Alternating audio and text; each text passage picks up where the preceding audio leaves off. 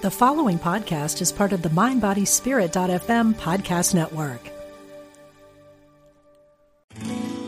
We are spiritual beings having a human experience. Welcome to Unity Online Radio, the voice of an awakening world.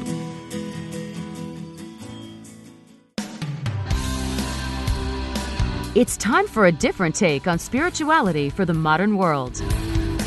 Welcome to Big Universe with Jim Lefter.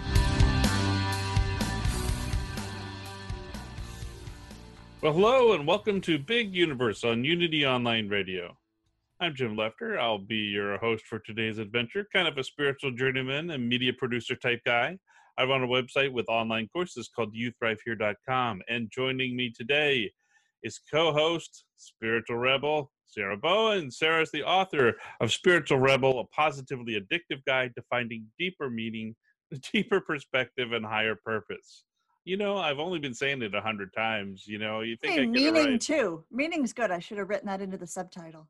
So, how are you doing today, Sarah? I am doing okay. It is hot, hot, hot, and I'm enjoying being inside for a few minutes. Well, that's cool. I hope you have air conditioning. Well, some some days we do. We live in an old schoolhouse, so you know, air conditioning depends on whether it wants to work that day. Well, that's good because you know you leave it up to the universe, and the universe helps you decide what you need. what I need is to win the lottery and get real air conditioning. well, I will uh, put in a good word for your prosperity. I appreciate it. Thank you, Jim. I'll script that later. That sounds good. Now, I learned something about you, and um, you know, I you never told me you're a dean at your seminary at your school. You you're a dean. I am. You know, I'm on the down low. Um, I teach over at One Spirit Interfaith Seminary in Manhattan, um, which is awesome. When I'm not when I'm not prepping for this podcast, of course. well, tell me a little bit about uh, One Spirit. Um, I don't know a whole lot about it. Tell me something about it. Oh, it's awesome. It's a basically we have a two-year interfaith interspiritual seminary program. And it's a part-time program. So it's one weekend a month and then there's other things that you do, you know, within the month, but we spend the entire first year studying the world's religious traditions. And yes, New Thought is one month. Uh, and then the second year people develop, you know, what is really theirs to do in the world. So, you know, we have healers and yogis and we have regular uh, church going folks and we have you know people who just really want to figure out how to step up their service and we do that through the program Oh, that sounds awesome. I'll have to look into that more. It sounds really intriguing. yeah the website is uh, number one spirit um, dot com and or is it org oh geez you tested me You're the that. dean. it's what well i'm not the web webmaster uh, but w- yeah you know it's a great program we start every september so hey there may just be time for you to get in jim well, that's cool. That's very cool. Well, I have a question for you. okay i'm ready Do you have a inspirational quote for today? I do. I have a nice short one that's very deep in meaning. Please go ahead. Okay, here we go. Never mistake motion for action. Ooh, who who said that? That's Hemingway. He's he's got some good stuff. I I hear He he's a good writer. Hear a good Yeah, writer. nice short pithy ones, but never mistake motion for action. And I've been thinking a lot about how I get busy, busy, busy and think that I'm accomplishing. And sometimes I I, I need to slow down, do some rest, do some planning, um, all of that. So I thought this was a good reminder that just because I'm busy and moving around doesn't necessarily mean I'm accomplishing anything. Well, you know, setting up things in the way you need to set them up is definitely different from busy work. So yeah, we all have to be really mindful of that. All right, what have you got for me today? Okay, here I go. The heart of human excellence often begins to beat when you discover a pursuit that absorbs you, frees you, challenges you, or gives you a sense of meaning, joy, or passion. Wow. Who's that? That's Terry Orlick, and I have to be con- I have to confess and say that I, I found that quote on Oprah.com, and I'm really I really hit me strongly. I, I think that's really important, and we're going to be talking with Dr. Judy Morley a little bit later about purpose, and I thought this really fits the bill. Yeah, I like that. Are you ready to go into our episode? I'm ready. Let's do it. All right, let's go.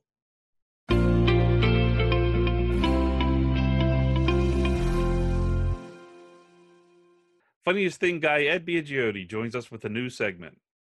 Hello, everyone. It is Edward Biagiotti, and I am co host of Funniest Thing on Unity Online Radio. And I'm here today to talk to you about purpose.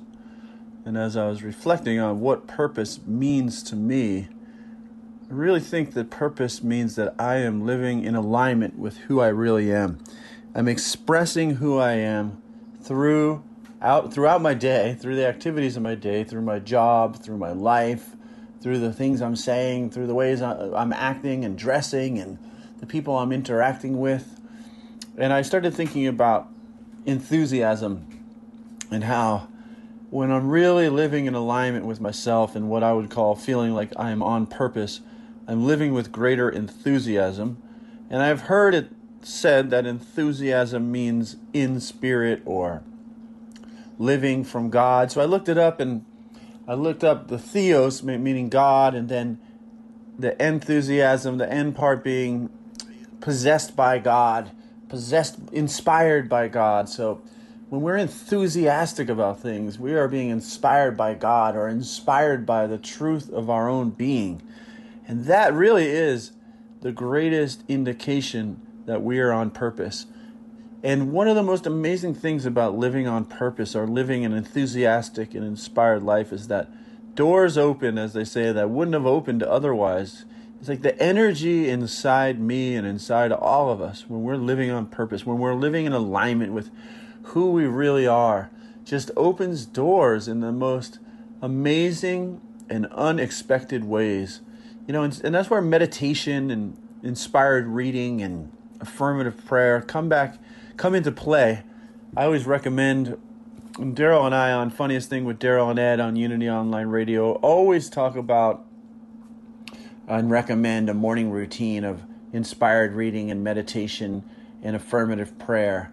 Because our subconscious mind has so many different uh, beliefs and ideas that it's picked up over time and it, it can get you know it can get off track with who we really are. And we know it's getting off track because it feels bad. We don't feel inspired. We don't feel empowered. So sitting down to meditate, meditation to me is like this process of letting all of the activity of the mind slow down, slow down, and for a moment it stops. It kind of stops, and you start to see through the clouds, and you. I start to remember who I am. We start to feel inspired thoughts bubbling up, and then the the affirmative prayer part is then is directing our mind in that direction of who we really are is cooperating with God, which is enthusiasm and being inspired by God, is cooperating with the God within, with our own inner divine nature, as my friend uh, Terry McBride likes to say.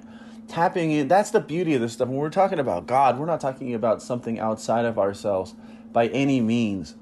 We're talking about tapping into the truth of our own divine inner nature.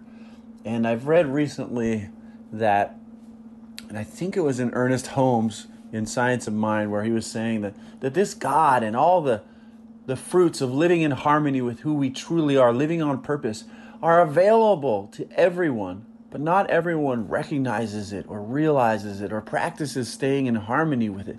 But it's there for everyone. That's why it's so liberating because we become an inspiration to anyone else who desires to live on purpose. And when we're living on purpose or living from with, deep within ourselves, that energy ripples out, and other people who are receptive to it or desire that see it and feel it in ways that don't they, that we don't know about and that they don't even necessarily know how to put a finger on it but we just magnetize to ourselves supportive and loving kind people. It's said that the good that we seek is seeking us. And sometimes i think that's why we give up on living on purpose because we think well what's the use? You know like it's too late. I'm too far gone. I'm too far off my purpose. But the truth is, as soon as we tap back into it, like Goethe said, that boldness, it it has this this effect of opening doors and magnetizing to us everything we need. Even if we thought it was too late, it's never too late.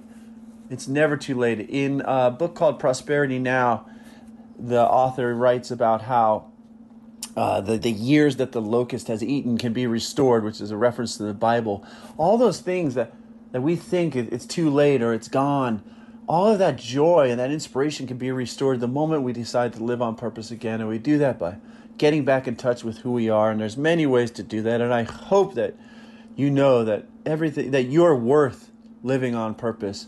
So those are my thoughts for now. My name again is Edward Biagiotti. I'm the co host of Funniest Thing right here on Unity Online Radio, and it is a real pleasure to be with you on Big Universe.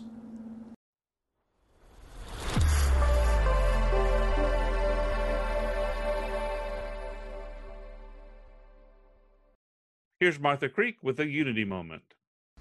Hi, friends. It's Martha Creek, marthacreek.com. Today's topic is neutrality. Neutrality? Neutrality? Are you kidding? Yes, neutrality. Because at the level of consciousness, neutral, neutral, a neutral level comes of a, an inner confidence, a new beginning, a sensing of our own power, a sensing of having options. Uh, we're not as easily intimidated. So, at this neutral level, a person can say, Well, if I don't get this job, then I'll get another job. At this level, somebody can say, Hey, I've lost my job. What am I going to do? Instead of, I've lost my job. What am I going to do? Or there's nothing I can do. So, this neutrality, this consciousness of neutrality, holds a lot of power. So then one is not driven to prove anything. The expectation that life will have, certainly will have, ups and downs, and that will basically be okay. We're more basically okay with life's up and downs, life on life's terms. So we are better prepared, aware, equipped, and aware that we're equipped to roll with the punches. A roll with the punches, a, more of a go with the flow attitude of life at this level of consciousness. Also, folks, people at this level of consciousness have a sense of well being. And I'd encourage you to stop here and just listen, pause the listening, and say to yourself, My heart knows well being.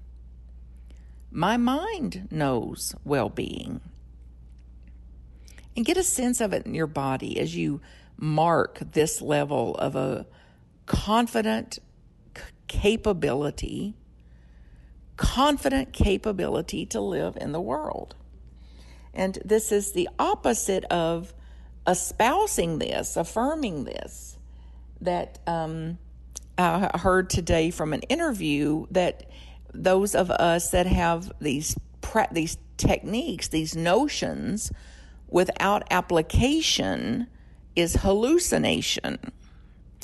So this is the opposite of that. So this is the the applying of what we know to be sure, not espousing something that we've not paused to see just how true it is. So it's it could be this place of neutrality for me and many experientially then the closest to feeling a sense of safety feeling a sense of value, a sense of safety, power, and value with self, within self. And people at this level of neutrality are far funner to be around. They're easier to be around. They're easier to get along with. They're safe to be around, to associate with, simply because they're not interested in competition. From a consciousness of neutrality, we're not going to be conflictual and competing and guilty, guilt ridden, and guilt producing. So, people then, we can be basically comfortable and more likely to be undisturbed emotionally when we can practice and come from a place of neutrality. This attitude also carries less judgment non less judgmental and it does not lead to any need to control other people's behaviors. So, Have you had enough suffering from trying to control other people's behaviors? I hope so. I believe I have. And it still sneaks in from time to time. So get a sense of valuing your freedom, your peace of mind more than anything else. Neutrality, conscious neutrality. Who would you be more neutral? Love to you, Godspeed. Get in touch with me if I can serve you. MarthaCreek.com. And now it's time for our interview. Dr. Judy Morley is a nationally recognized motivational and business speaker whose primary topics are purposeful leadership, emotional intelligence, and thinking big. She's been described as a human potential specialist. Her years of experience vary from being an advertising agency owner to a college professor to an executive to an entrepreneur and franchise owner. She's even an ordained minister. Judy holds a PhD in American history and a master's degree in conscious leadership. She's the author of the book Use the Cosmic 2x4 to Hit a Home Run. She's currently on the faculty of the Lincoln Leadership Institute at Gettysburg and the president of Intuitively Speaking, a speaking and consulting firm in Gettysburg, Pennsylvania. Hi, Judy. Welcome to Big Universe. Hi, Jim. Nice to be here. I'm so excited to have you on. Um, now, in the interest of full disclosure, I wanted to let you know that uh, it has been my pleasure to work with Judy on her online course, Living Your Audacious Purpose, on youthrivehere.com. So I, I, I know we're going to dive into that for a while today before we get into her book, but it's been a pleasure working with you. Yeah, same here. Thanks, Jim. All right, so let's dive into purpose. What is purpose? So, purpose is kind of your reason for being. It's uh, it's different from a goal. It's different from a mission. Purpose is kind of the underlying foundation of why we're here, and it usually doesn't change a lot. It can evolve as we grow as people, but it's not like a goal that you get to and then you know check it off the list and come up with something else. And I've also sometimes heard it used interchangeably with the word mission, and they do go together, but purpose is more a state of being, and mission is more the action that we take from that state of being. So, at, at its core, purpose is just why we're here. Well, give me an example of what a purpose could be. So, you know, um, a purpose could be to be a beneficial presence in the world. A purpose could be to nurture people, body, mind, and spirit. Um, you know, I own several businesses. I have a lot of different, uh, my fingers in a lot of different things and a lot of different areas. But the things that hold them all together is that my purpose is exactly that it's to provide nourishment for people's minds and bodies. So, you know, that covers everything from ministry to restaurants. Okay, so it's an overarching theme, basically. It's not something you need to get really specific about necessarily in terms of how you use your purpose, but it's more it's more about what you're about. Exactly, what you're about and how you want to show up in the world. You know, how do you want to live? Um, do you want to live uh, being happy? Do you want to live being at peace? Do you want to live by striving? um, you know, what calls to your heart. We're all different in that regard.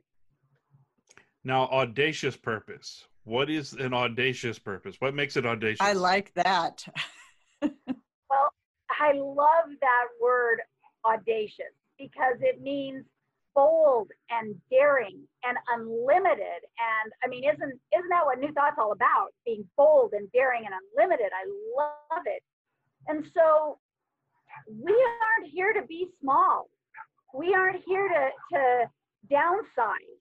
I think sometimes when we we think of a purpose, if if we're being really true to our heart and we say the first thing that comes to mind, it scares the bejesus out of us. And so we immediately backpedal. And so I I have the word audacious there because instead of backpedaling, we need to expand and think bigger because we're not here for a little tiny purpose. We're not just here to work a job or raise a family. We're here to make a difference in people's lives. And how we do that is up to each of us. But we need to think bigger about it rather than smaller because that's when the universe helps us out is when we think bigger about it. Now, can your can your purpose change over time? I mean, or you is it pretty much one thing you sort of develop and, and understand? Your purpose can change over time, sure. I mean, I think part of that's just growing up. You know, I think that when we're younger, we may not understand it as much, or our purpose may seem more immediate. As we get older, we kind of have a longer view of our purpose and we've lived a little bit of life. So we've tried a few things. So we have the trial and error under our belt. But it's not ever going to be totally different. Um, you know, people who want to teach generally want to teach. Uh, maybe it goes from being a, a preschool teacher to being a life coach, but you know, they that's generally going to be their heart's calling. Um, it's really fun to work with people who haven't been in their purpose at all. They've been doing something completely different. Then when they find their purpose, it's this huge epiphany. And then everything they do after that falls into line. So it can evolve and change. Um, but once you find it, it's pretty steady. Well, let me ask you this. Um, so I, I, think part of my purpose is, and I'm not sure I'm on target with this, but part of my purpose is to inspire people with media. How do Perfect. I, is that good or do I need to expand upon that more? Well, that's the purpose. Now you can set intentions for how you want to do it. And that's where the goals kind of come in. You can certainly set goals and intentions that are more finite, they're more action oriented. But if, you know, to inspire people with media is your purpose, it can be a whole variety of media. It can be through, you know, writing, maybe audio, video. Um, and if you have a specific project you're working on, then that's one of the intentions that fulfills your purpose. And when that project is complete, you can check it off, but your purpose is still to inspire people with media. You now just find a new project. Cool, cool. All right, Sarah, I'm going to put you on the spot. What's your purpose? Do you know? Well, you know, I do. I didn't until I was in my 40s. And when I was going through seminary, we had a process where we had to write our vows. And so it was at that point that I really had to think about what is my purpose. And so mine is uh, to help all beings, regardless of their species or their belief system, to be connected to God. Mm-hmm. Okay, so I have that's to add. That is that's a wonderful purpose. Does that apply to spiders? You know it does and that's tough jim. It is. I'm I, you know there i i we, we may get into this here with this uh, cosmic two by four but it's not always easy to do those things that lead to our purpose and spiders sometimes is a challenge for me. I'm still amazed by the story judy um, during the uh, past month or so ago she had a family of uh, of mice move into or rats mice or rats move into her glove compartment of her car and she dealt with it amazingly. Yeah you know when when when we start looking at you know little i think our purpose shows up and surprises us sometimes. Would you say that judy? Where you know we don't even know and all of a sudden you know mice move into your car and you think okay how does this relate to what i'm supposed to be doing? Yeah, yeah. well how did you deal with them well, they lived there for about a week, and then I, I used some of my super special Jedi mind tricks to ask them to please move out. And uh, eventually they did. And I have since uh, discovered there's a little thing I can put under the hood of my car that'll emit, emit a beep, and perhaps they won't move back in. you know, we talk about purpose, and then sometimes in our lives, and I want to get into your book uh, book now. Um, cosmic two by four hits you and you just you know what is a cosmic two by four when it hits you? What does that mean? Well, cosmic two by four is it seems like the universe when the universe is out to get us when god is trying to really get our attention. It's generally something that at the moment we we label as a really negative experience that we have to deal with. They are generally painful. It can be a divorce a failed business or a bankruptcy. In my case, it was a diagnosis of cancer. It can be all sorts of things, but the cosmic two by four is when the universe kind of brings you to your knees. So when you when you were affected by cancer, how did you begin to deal with that? What was your journey like with that? And I just want to pre- uh, preface you that we've got about four minutes before our break, so I will probably rudely cut you off. But how did you deal with uh, well, with it? Well, I'll start by just telling you I did what everybody does uh, in their normal uh, uh, human self, and I was livid. I mean, I was I was in New Thought. I was going to church every Sunday. I was practicing, I thought, meditation and and um, how could God do this to me? And that was my initial reaction. And that, I mean, you know, for the rest of the story, I guess we can wait till after break, but that's pretty much how everybody deals with the cosmic two by four is they feel that it's something that God has done to them. And what I want people to know is it's something that God does for them. And that's wow. the shift that has to take place. Wow, that's an amazing shift. Um, and we're definitely going to go into how that, you know, how we might make that shift. How do you define adversity? Anything that anything that feels like it stops you on your path forward toward your goal or your mission or your purpose. So after we get back from the break, we're going to dive into um, some of Judy's five spiritual steps to overcome adversity. Uh, I just I, I want to roll them off real quick. Make peace with where you are. Take responsibility. Identify the benefits. Release limiting beliefs, and make a plan for success. We've got some big talking coming up.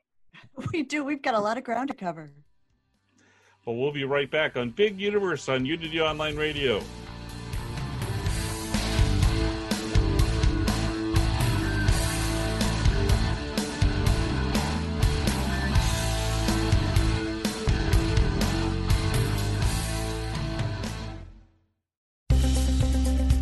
practical spirituality, positive messages.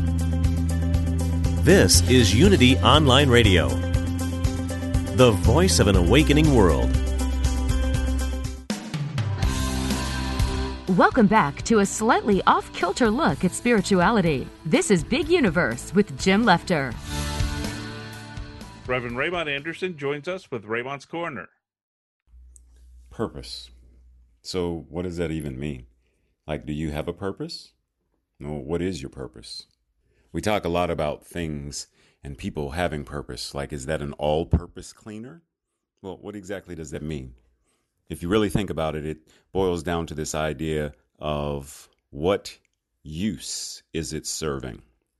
So when we ask, well, what is my purpose?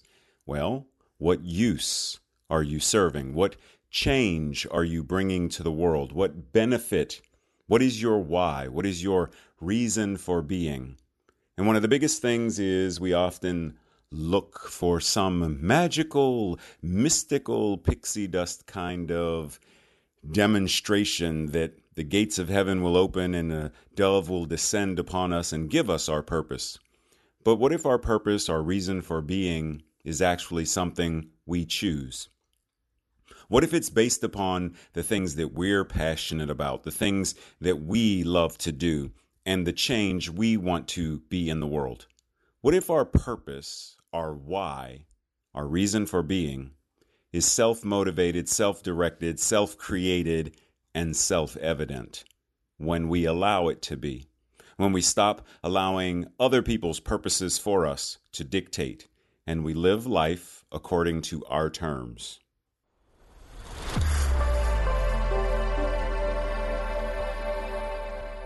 Welcome back to Big Universe on Unity Online Radio. We're talking with Judy Morley.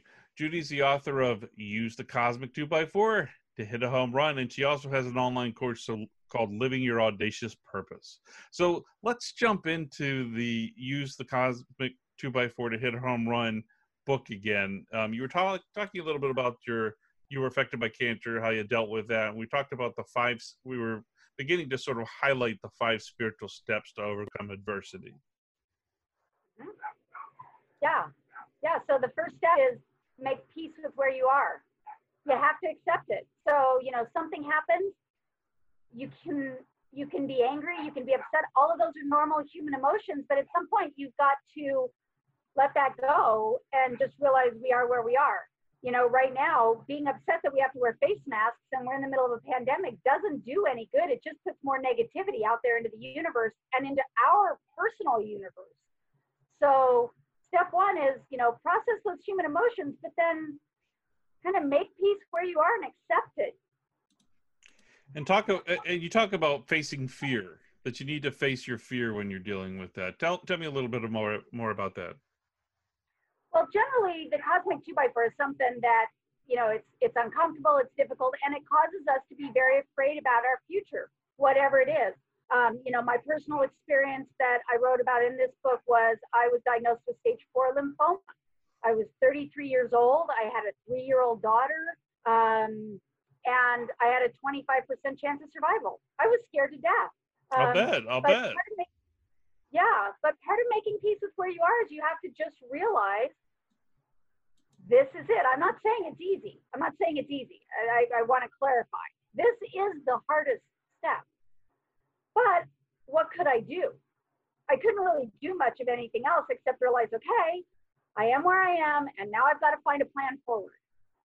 So, um, you know, you've got to face that fear. You've got to find out why it's there. Um, you know, of course, I was afraid of dying and um, you know my i began facing it by just by god determining i'm not going to die i'm just not i'm i refuse i just refuse toward the end of my six months of treatment i actually completely surrendered and was like you know if that's the next step then that's the next step. And i'm okay with that too. But you know the first thing is to realize that you you can't change it. So there's no sense being afraid of it. And i think that uh, you know when you're hit by the cosmic 2 by 4 it's often you you have no choice to but to make peace with it eventually it, it it's happened you know it's like you're you're knocked off you know i think I, I know I've had that happen in my life. I, am sure I have a sense that maybe Sarah's happened in that in her life once or twice. I, you know, I do, and I and I'm thinking about how much time we we waste and spend trying to go back and rewrite what has already happened right so i think this is really helpful these these steps so you know what do we do instead of ruminate on shouldn't have happened it happened change it what could i have done? That's the cycle i get stuck in sometimes. And i think that's where our next step might come in. Take responsibility. Tell me about that. Yeah, so take responsibility is an interesting one because I think a lot of times um, in New Thought, it's easy to read that as blame. If I'm responsible, I must have done something wrong. And um, I like to say that the word responsible is just response able. I'm able to respond. And we can't change anything we're not responsible for. And so I have a little formula in the book for take responsibility. And my formula is E plus R equals O. And so the listeners might have heard it. It's been around for a while. E plus R equals O. Lots of people have used it, but that stands for event plus response equals outcome. And harkening back to the first step of making peace with where you are, you know, if you look at E plus R equals O, the event is that you've had this cosmic two by four, whatever it is. In my case, it was cancer, or you know, you've lost a business, or you've gotten a divorce, or something like that. That's the event my first response was to blame the event, was to question the event, was to be angry at the event, etc. Those are all legitimate responses, but they didn't quite get me the outcome I wanted, which was to be well and healthy. Mm-hmm. So yeah. Eventually, mm-hmm, sure. Yeah, eventually once I was able to say, okay, I'm responsible for what happens from here out. I know that on some level I'm responsible for where I am right now too. Not that I wished cancer upon myself. And at the time, I was actually a vegetarian marathon runner. So it wasn't that I was living an unhealthy lifestyle, but I was emotionally unhealthy. I was very emotionally unhealthy. And so I wasn't ready to quite go that deep, but at least I could say, all right, the event is I have cancer. Now, what's my response going to be? Because regardless of what the event is, my response will impact the outcome. So that's where you can really take responsibility is say, you know, I may not be able to change the event. I may not have even done anything to bring it on, but now I'm responsible for how I respond so that I can have the outcome I want.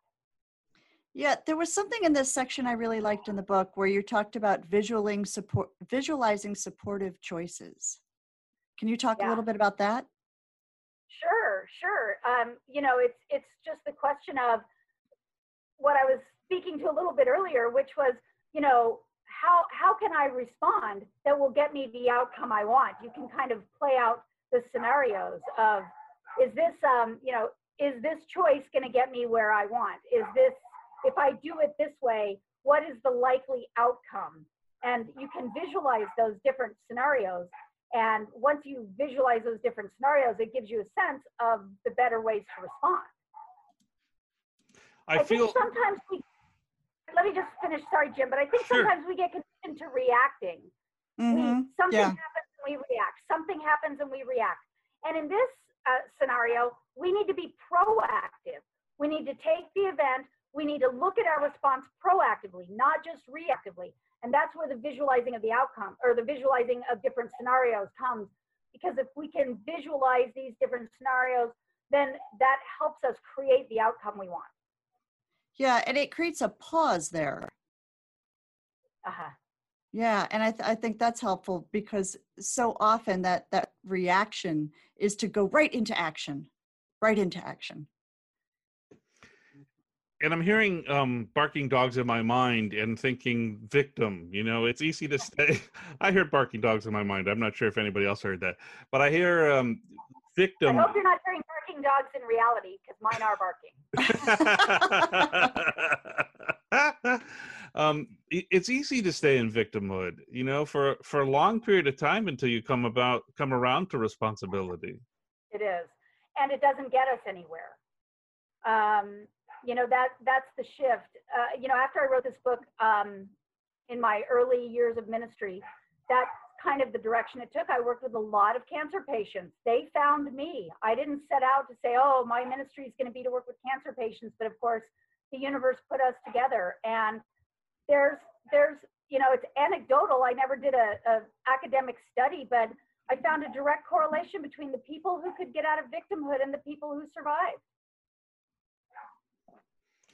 So we talk about I uh, in part three. You talk about identifying the benefits. Sometimes it's hard to say, you know, what's a benefit out of this? You know, if you get cancer, what's the benefit? Where do you where do you find that? So here's how the, the world works. We have emotions, and when we're young, our emotions are very tender and not developed. And depending on how we grew up, we generally aren't taught how to deal with our emotions very well. So we come up with coping strategies that work really well to keep us safe in the environment in which we grew up. And that's any environment, no matter how great our parents are or how supportive or how wonderful, we're just little and we don't understand the big world around us. And because we don't understand emotions, we get these emotional um, coping mechanisms. They may be to withdraw or to confront or to bring on conflict or um, to get confused or to be depressed, but they're coping mechanisms and they serve us beautifully. It is the universe helping us survive in that stage of our human iteration. But then we grow up and we become grown-ups and we don't need those coping mechanisms anymore but we don't let them go we Yeah, we drag 'em use right with us. exactly exactly and so we we keep those old coping mechanisms in place and emotionally they don't serve us they cause stress for lack of a better term whether it's a fear response whether it's an aggression response whatever it is they don't serve us anymore. But we keep doing them, and they're so ingrained and so habituated that we don't know they're there. So most people who have a cosmic 2 by 4 will find that they've had clues in the years prior that they might need to change something. Maybe Mhm. something's going wrong in their life, but they're not very painful clues, so they just keep doing things the way they've been doing them. Finally, the cosmic 2 by 4 says, enough already. You can stop with, in my case, the blame and resentment. You don't need blame and resentment anymore. You can stop. You don't have anything to feel guilty about. Quit. But it took that cosmic 2 by 4 for me to even realize I was doing it. I didn't realize that that was the habit that I had grown up using to cope in my family. So the sooner we can identify the benefits, the sooner we can identify those coping strategies, we can change our behavior before the cosmic two by four hits us a second time. Yeah, because we'll come back if we don't if Yeah, we don't pay be- attention. It might be a cosmic four by four. Exactly. well, I like that you you say in in the book demand to feel good. You know, and that that's kind of that's different. That's that's kind of refreshing that you can actually think, you know, apply it to to what's going on. Demand to feel good. Uh, you know, we're not automatically led there. We have to really decide to. Absolutely. Absolutely. Again, we aren't we just aren't taught. It's just it's a cultural thing. We aren't taught about our emotions. And we aren't taught that we're supposed to feel good unless coincidentally us feeling good corresponds with everyone around us feeling good. Then it's okay. But if us feeling good makes someone else uncomfortable, then we're not supposed to feel good, especially when we're little. Right. So we have to learn to put our own feeling good first and kind of let the chips fall where they may. and find a new way. Yep. Yep. So, so you believe in a benevolent universe, and I think a lot of people, obviously, in New Thought, do. Why? Why do you have that belief? Oh, because I've just seen it so frequently. I mean, I just the universe is always, always calling us for to a greater good. I mean, you could say that, you know, having stage four lymphoma at age 33 was a tragedy, but it was the greatest thing that ever happened to me. It launched me on my life's purpose. It made me a better parent. It put me in on the right career path. It got me out of a marriage that, in which I was unhappy and didn't know what to do, but and got me into a marriage that was so much better. It was it was the greatest thing that ever happened to me. And believe me, I did not say that the month after my diagnosis. But now, when from the long view, I can see it. And every adversity I've ever had in my life has been an opportunity for me to have so much more joy and so much more expansion in my life. And so I can't believe that it's a negative universe when you can see this over and over and over again. You know, a lot of people are wringing their hands and gnashing their teeth right now about COVID 19 and politics and cultural protests. And yeah, there's a lot going on. And what I know for absolutely sure, I also have a PhD in history, so that helps. 10 years from now, when historians look back at 2020, they're going to mark this as the moment when the evolution of the planet took a quantum leap forward. And we'll be looking back from this great place, looking back at 2020, and everyone will be saying, thank God it happened. We can't see it now, but I mean, call me in 10 years and we'll make a bet and you can pay me in 10 years when it happens because I know that's how, how it's going to work. I love your perspective on history. That's so valuable, you know, because we do get. It's like, um, in a way, it's about taking responsibility for what goes next. You know, um, Mhm. you know, I think we don't. We we're stuck in the moment, and we don't think about the fact that this is a moment in history. Right. So Right. really, And this too will pass. Right. Releasing limited beliefs. I'm interested in in tools that we might be able to use to do this. Well, first off, de- define what that means, and and then maybe we can go into some of the tools. So in step three, I talk about the coping mechanisms we we come up with. So tho- that's the behavioral piece. We come up with these kind of emotional coping mechanisms that are the behavioral piece, but they are rooted in something deeper, which is a limiting belief.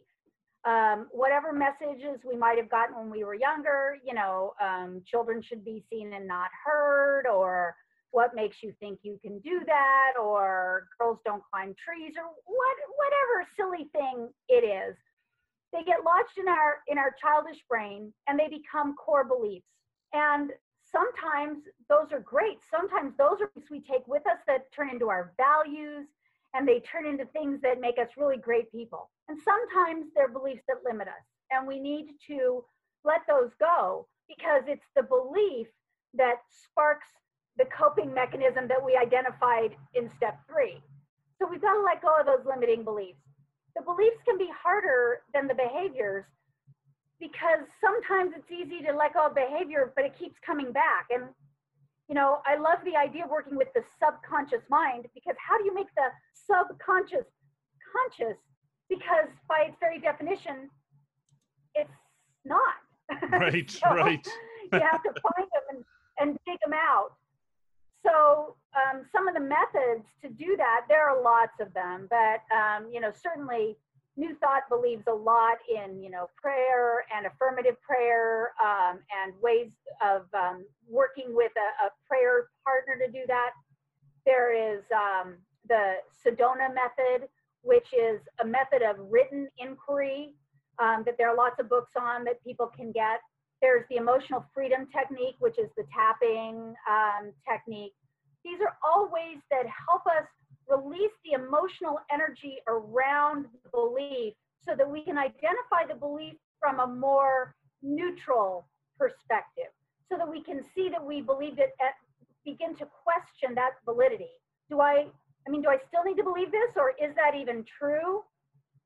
One of my mentors, every time I would state something, she would ask me, Is that true? Hmm. And I found that so annoying because at first I wanted to say, Well, of course it's true. I just said it. But after a while, I realized an awful lot of what I said wasn't necessarily true. It was true from my perspective, but it wasn't necessarily a core truth. yeah. So by doing these other techniques of releasing, we we take we take away the emotional charge. We can look at it a little more neutrally, a little more objectively, and then we can say, you know what? I don't think this is true about me. I am a good person overall. Huh? Who knew? So on your cancer experience, you talked about having there was a, there was one major unconscious unconscious belief that you really helped uncover with this. Uh, what was it, and how do you how did you deal with it? Well, mine was a lot of, um, per, it was the one I believe I talk about in the book because there were so many, is um, perfectionism. I just believed that I always had to be perfect. That was a coping strategy. I was in, you know, I have my own sob story. I was an older child, or I was an only child of much older parents. Children should be seen and not heard, blah, blah, blah, blah, blah.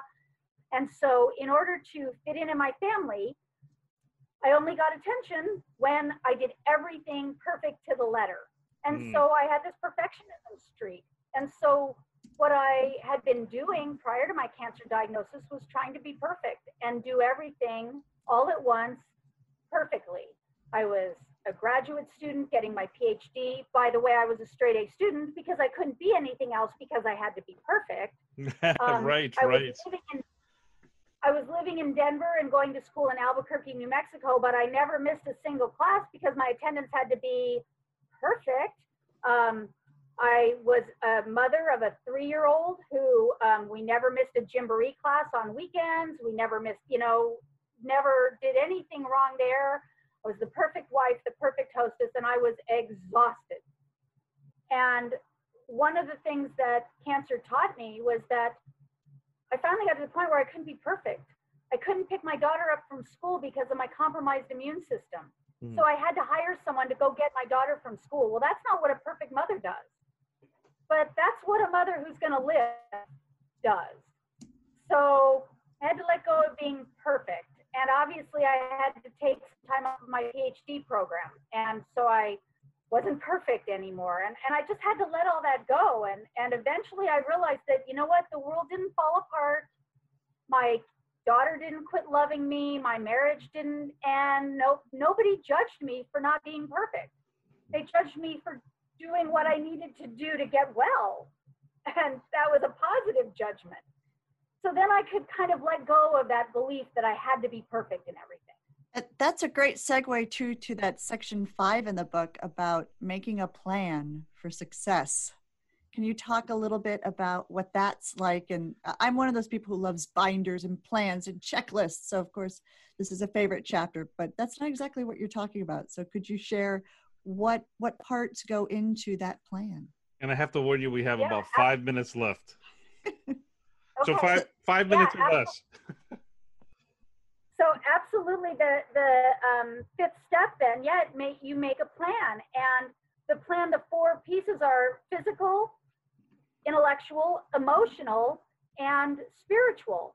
And so you make a plan for wellness in all of those areas because we don't want to get out of balance. That was part of my perfectionism was out of balance. So, you know, make a plan. If you if you say I'm going to work out every day now for the rest of my life, that's a great intention, but unless you get a day planner and you write down an appointment in that day planner or you put it in your phone or whatever, 7:30 be at the Y or meet someone to walk or do yoga, you're not going to do it. You have to have it scheduled in. If from emotional self-care, if you say I really miss my friends, I want to I want to have my my friends around me more. That's saying it's one thing, but if you don't actually send an email and say, "Let's get together on the third Thursday of every month," it's not going to happen. You have to make the plan. Intellectually, we want to keep our mind stimulated. Usually when we leave school, we kind of quit learning, many people. But you know, take a pottery class or learn German or, or whatever. Do something um, to keep your mind stimulated. And that's not just saying, huh, I should maybe do crossword puzzles more on my iPad before bed. It's actually setting something up and writing it in your planner. And then the spiritual piece, same thing. I get up one hour earlier than I need to every morning and I meditate and I journal for that hour every single day. I've been doing it for years and years and years. I never miss it, but I had to make a plan. Well, Jim and I were just sharing before the show started because we were trying to calendarize with each other how we both have the habit of buying a lot of planners and then not actually using them. So I think this is a really great reminder for us, Jim. We've got to use those planners. You're absolutely right. Okay, in a minute, can you tell me what's the best tool? What's your favorite tool in getting through adversity? Uh, oh my gosh, the best the best step of all of them is number two. Take responsibility.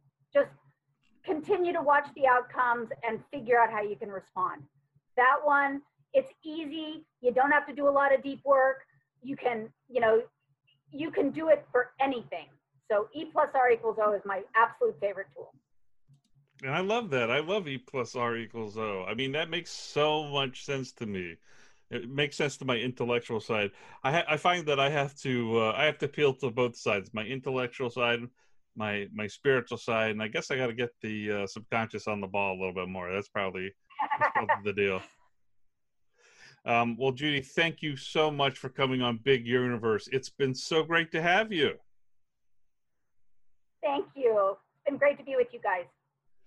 Judy's book is Use the Cosmic 2x4 to Hit a Home Run, and her online course is Living Your Audacious Purpose. You can check her out at drjudymorley.net. For more information about Sarah Bowen, go to www.spiritualrebel.com. Is that a good place for you still, Sarah? It is if you put a dash between spiritual and rebel. Otherwise, you're buying a t shirt. Which might go with it. which would be a completely different company. But yeah, spiritual-rebel.com. Awesome. And I've got premium video courses and help create them on my website called youthrivehere.com. I hope you'll join me there. Thanks, everybody. And we'll talk with you next time on Big Universe on Unity Online Radio.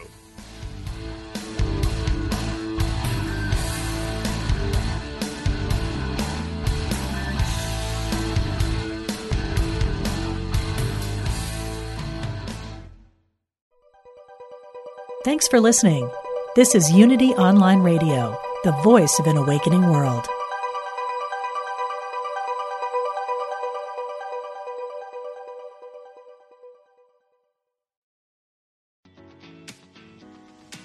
I'm Victoria Moran. Since we launched the Main Street Vegan podcast back in 2012, lots more people have discovered the way that moving in a vegan direction can infuse our lives with vitality, spirituality, and compassion. My guests are experts on every aspect of making this work in your real life and our real world. Join us for Main Street Vegan here on mindbodyspirit.fm.